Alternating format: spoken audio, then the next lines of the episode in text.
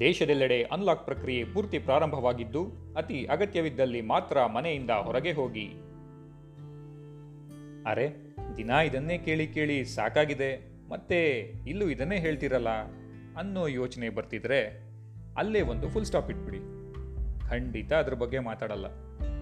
ಹಲವು ತಿಂಗಳುಗಳಿಂದ ಮನೆಗಳಲ್ಲೇ ಬಂಧಿಯಾಗಿರೋ ಕೆಲಸಕ್ಕೆ, ರೇಷನ್ಗೆ, ತರಕಾರಿ, ಹಾಲು, ಹಣ್ಣು ಇವುಗಳನ್ನು ತರೋಕೆ ಮಾತ್ರ ಹೊರಗೆ ಬರ್ತಿರೋ ನಿಮಗೆಲ್ಲ?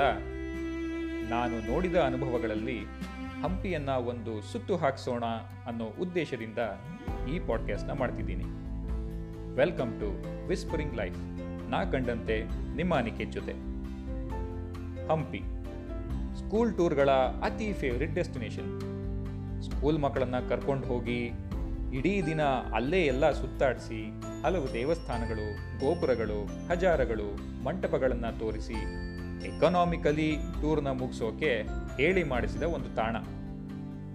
ಎಲ್ಲ ಮಕ್ಕಳಂತೆ ನಾನು ಕೂಡ ಆಗ, ವಾವ್, ಅಲ್ಲಿ ನೋಡೋ ಎಷ್ಟು ದೊಡ್ಡ ಗೋಪುರ! ಹೇ, ಕಲ್ಲಿನ ರಥ! ಇದು ಕೂಡ ಓಡುತ್ತಾ? ಅರೆ, ಕಡಲೆಕಾಯಿ ಗಣಪ ಅಂತೆ. ಹೀಗೆ ಅಚ್ಚರಿಪಡುತ್ತಾ ಛೇ, ಎಷ್ಟು ಹಾಳಾಗಿದೆ ಅಲ್ವಾ? ಅಂತ ಕೆಲವೊಮ್ಮೆ ಅದರ ಸ್ಥಿತಿಗೆ ಮರುಕ ಪಡುತ್ತಾ ಹಂಪಿನ ಎಕ್ಸ್ಪ್ಲೋರ್ ಮಾಡಿದ್ದೆ.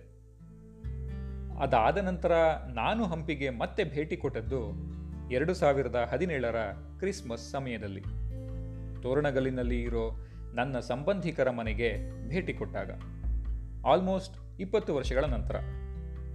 ಹೌದು after a really long time ಆದರೆ ಈ ಬಾರಿಯ ಭೇಟಿ ಮೊದಲಿನಂತೆ ಇರಲಿಲ್ಲ.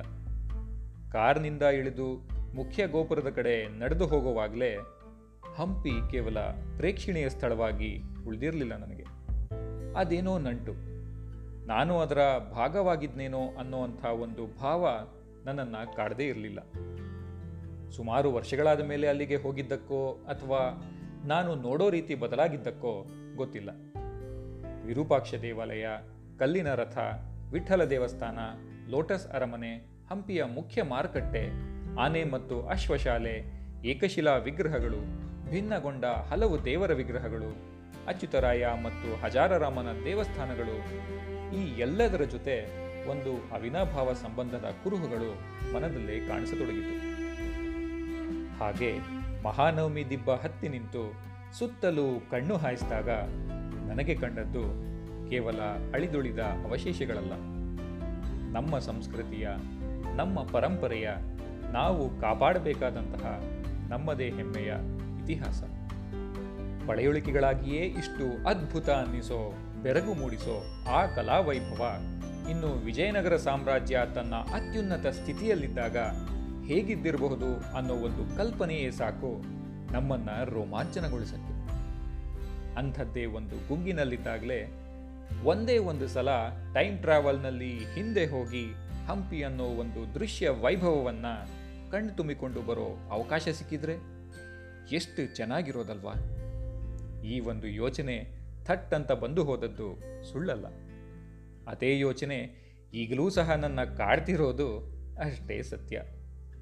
ಹಂಪಿ ಅನ್ನೋದು ಕೇವಲ ಒಂದು ಪಾಡ್ಕ್ಯಾಸ್ಟ್ನಲ್ಲಿ ಅಥವಾ ಪುಸ್ತಕದ ಕೆಲವು ಅಕ್ಷರಗಳಲ್ಲಿ ಹಿಡಿದಿಡೋ ಅಂಥದ್ದಲ್ಲ. ಹಂಪಿ ಅಲ್ಲೇ ಹೋಗಿ ಇದ್ದು ಜೀವಿಸುವಂಥ ಒಂದು ಇತಿಹಾಸ, ಪಡೆಯಬೇಕಾದಂತಹ ಒಂದು ಅನುಭವ.